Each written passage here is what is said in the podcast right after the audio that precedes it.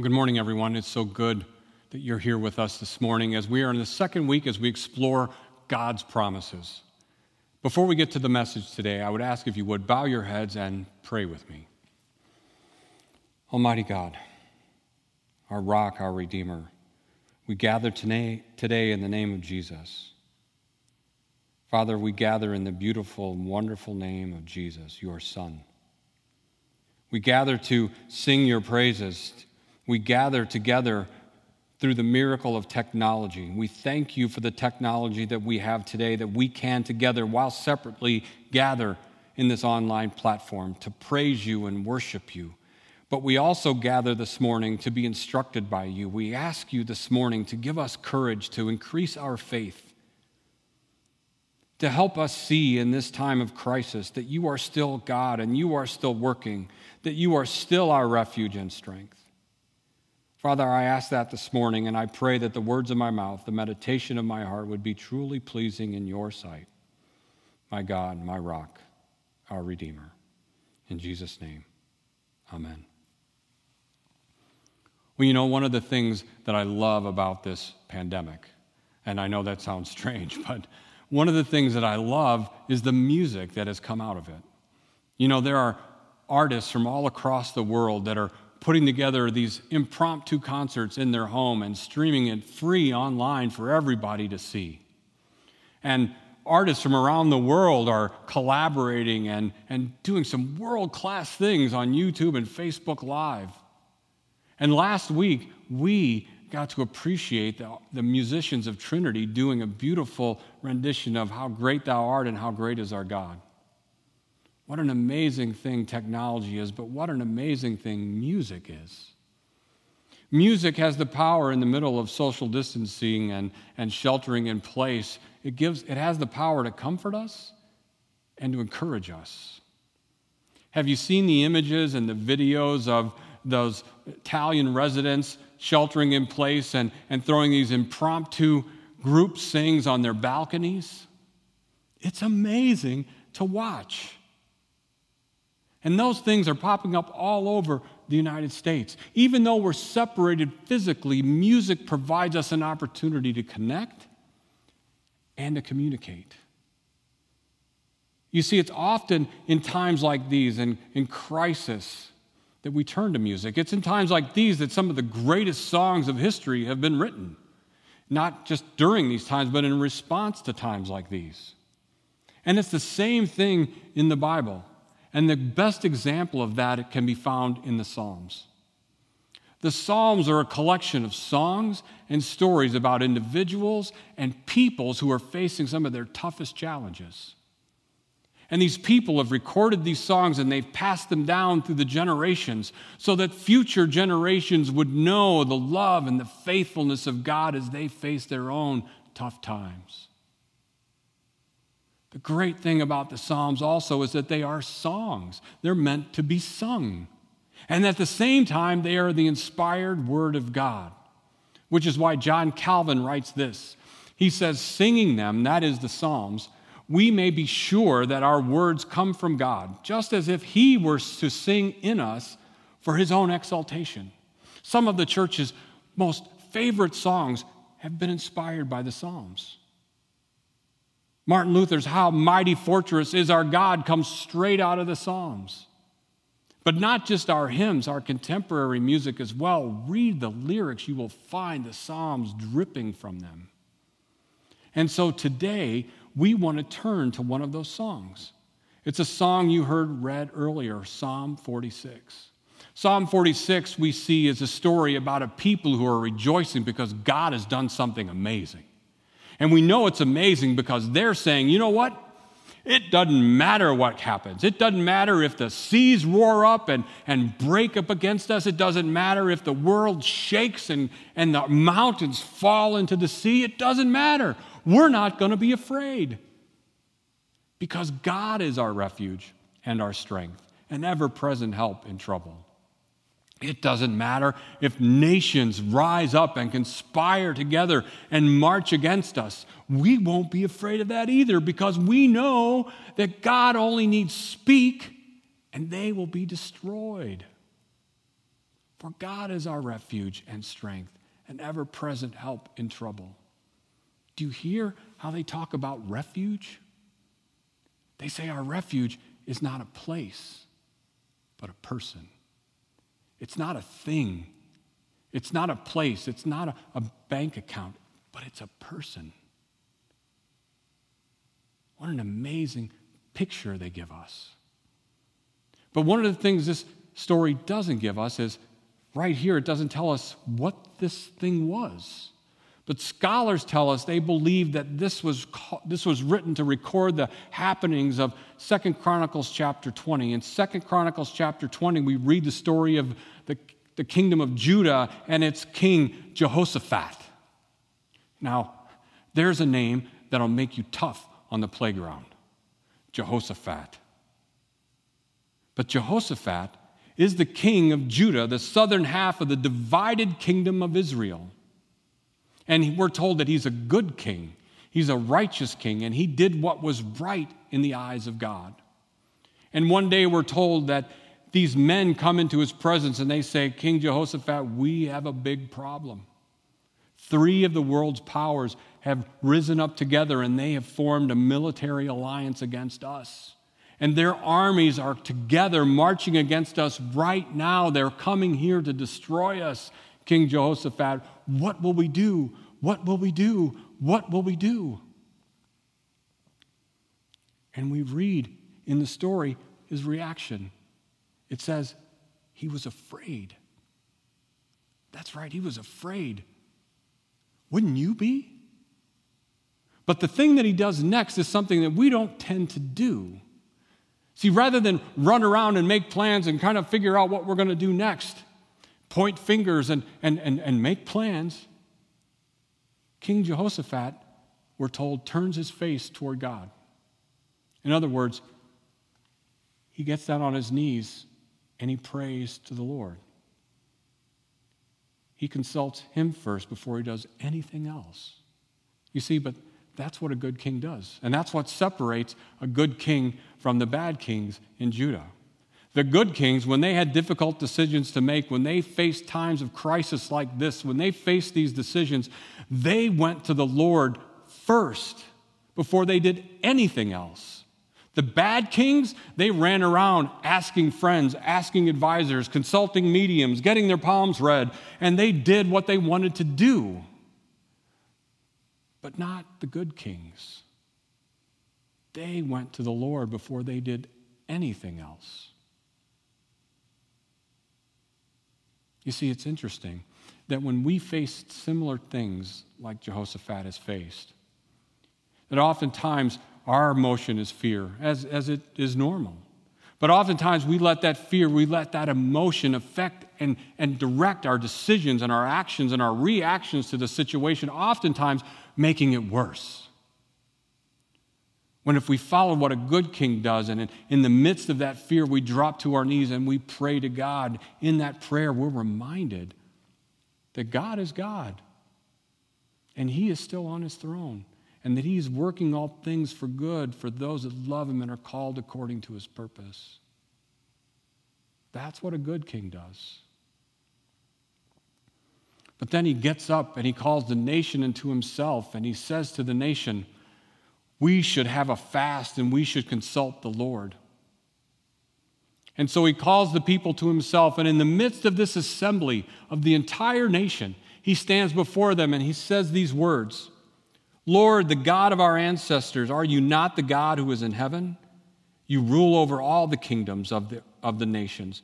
Power and might are in your hand, and no one can stand against you. Our God did not drive out the inhabitants of this land before your people Israel and give it forever to the descendants of Abraham, your friend. You did that, our God. And then he goes on to tell the people that of their predicament. He says these 3 armies are coming against us. And then he says something amazing. He says, and we don't have the power to defeat them. It says, we don't know what to do. But he says, but our eyes are on you. Now think about that. If you were in that crowd and your leader stood up and said, we don't know what to do, does that instill confidence? Are you not sitting there going, wait a minute, isn't that why we elected you? Is to know what to do in situations like this? But see, Jehoshaphat knew exactly what to do. Because it says, while we don't know what to do, our eyes are on you, because you know what we should do. And so what do? They stand there. You see, when they didn't know what to do, what did they do? They looked up. When we find ourselves in similar circumstances, when we find ourselves now today in the middle of this pandemic, when we're afraid, when we don't know what to do, what do? We look up. And we look for a word from the Lord. And that's exactly what they did. We're told that after they looked up, they stood there and they waited to hear a word from God. And a word from God came. The prophet in Chronicles turns to the people, turns to Jehoshaphat, and he says, this is not your battle, but God's battle. And then we're told the people do something amazing. We're told the entire nation bows down and worships God. They hold a worship service while the enemy is marching toward them every minute, getting closer. They hold a worship service, and they stand up and they shout God's praises. In the middle of this pandemic, oftentimes we're saying, well, I can't wait till this is over because then we'll really get to worship God. In fact, we say, you know what, God, you get me out of this mess and I'll come to church every Sunday. In fact, you get me out of this financial mess and I'll tithe. I might even tithe off the gross.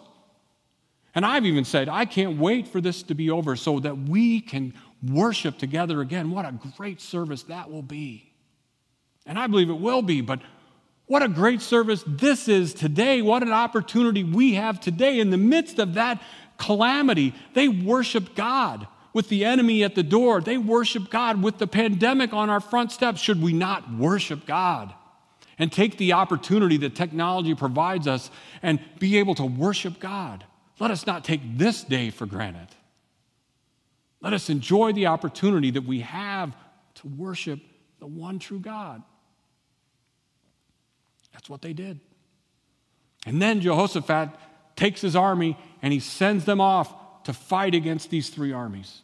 And he takes men and he puts them in front of this army. And so as they go out marching, they're shouting these words, give thanks to the Lord, for his love endures forever. Give thanks to the Lord, for his love endures forever. And you can hear the crowd and the army yelling, give thanks to the Lord, his love endures forever. Give thanks to the Lord, his love endures forever. And you know this is not going to be a sneak attack, because they would have been heard from miles away. But as they come to the rim of this place where they were encamped below, you can hear and see the soldiers one by one becoming quiet as they look down upon this army below them. Because what they saw was the aftermath of a great battle. See, they had been destroyed. While they were praying and worshiping and marching, God was working. We're told that he confused them and he turned them against themselves, and they destroyed one another, so that when the army arrives, all they see is the aftermath, and the silence had to have been incredible. And in that silence, do you think maybe the words of the prophet came ringing in their ears? The battle is not yours, but God's. The battle is not yours, but God's.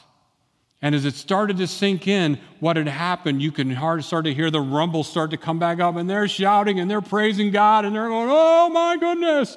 And we're told that as they march back to Jerusalem, they're shouting joyously, which sounds like an understatement, but that's what they're doing. And you can imagine this scribe getting back into his house and chronicling everything that God had done for them that day. And you can hear him recalling back what Jehoshaphat has done. Remember what he did? Remember what he did?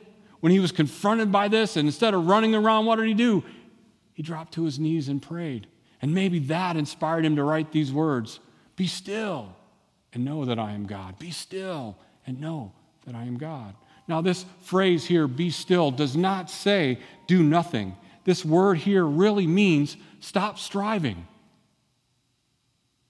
Relax. Let go. And know that I am God. And know that God has the power to fix this. It's when we're still and we turn to the one true God, the one that has the power to overcome this pandemic. It's when we're still, we're reminded that He is God. You see, the whole time that they were marching, the whole time they were marching and praying and worshiping, God was working, but they didn't see it. They couldn't perceive it.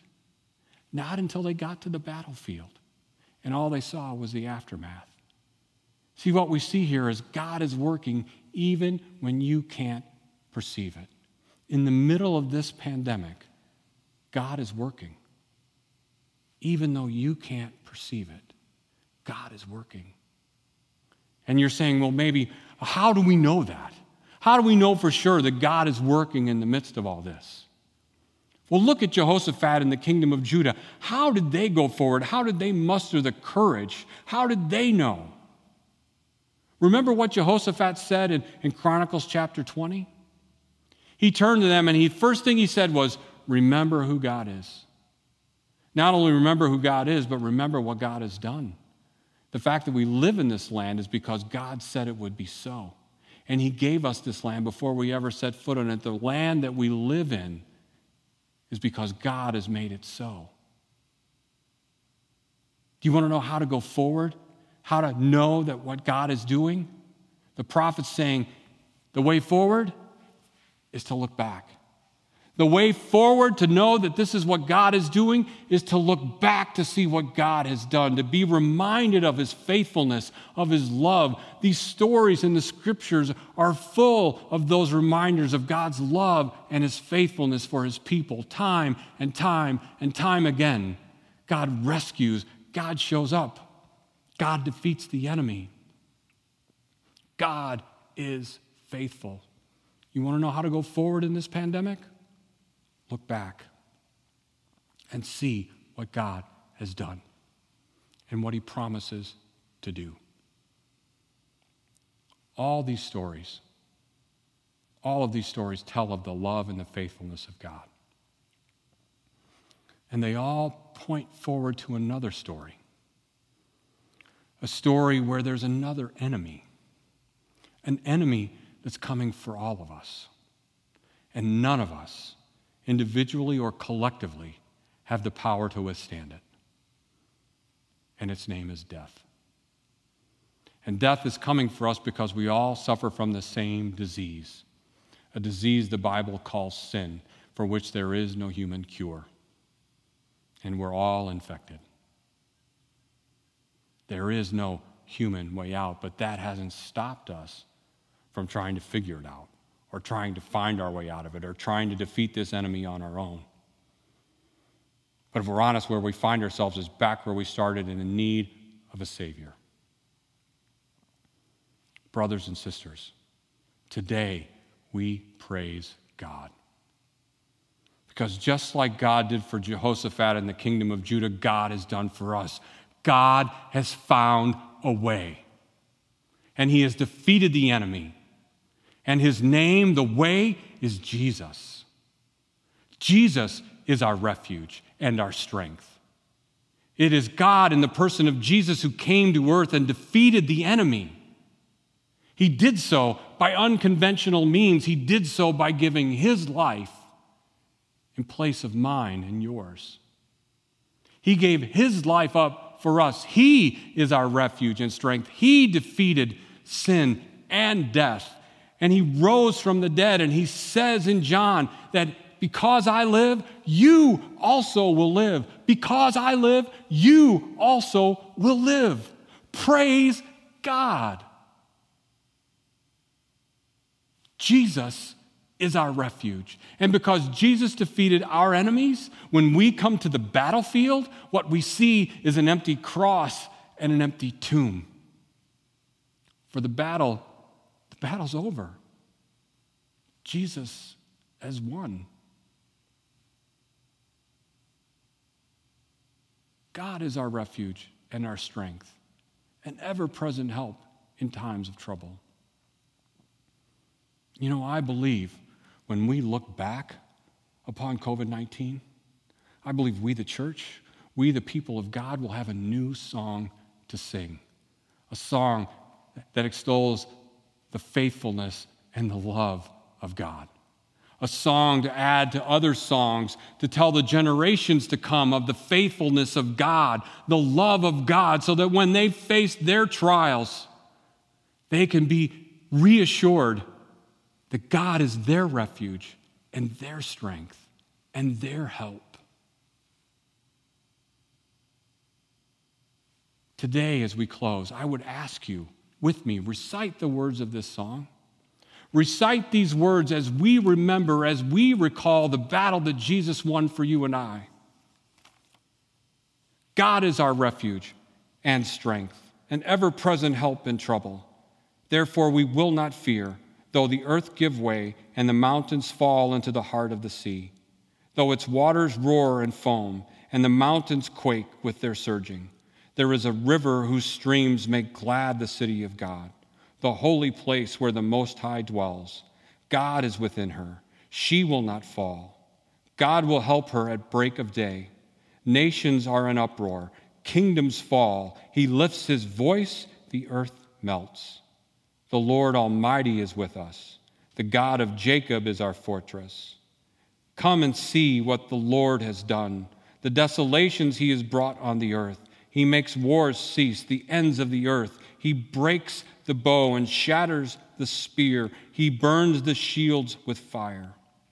Be still and know that I am God. I will be exalted among the nations. I will be exalted on the earth. The Lord Almighty is with us. The God of Jacob is our fortress. Amen.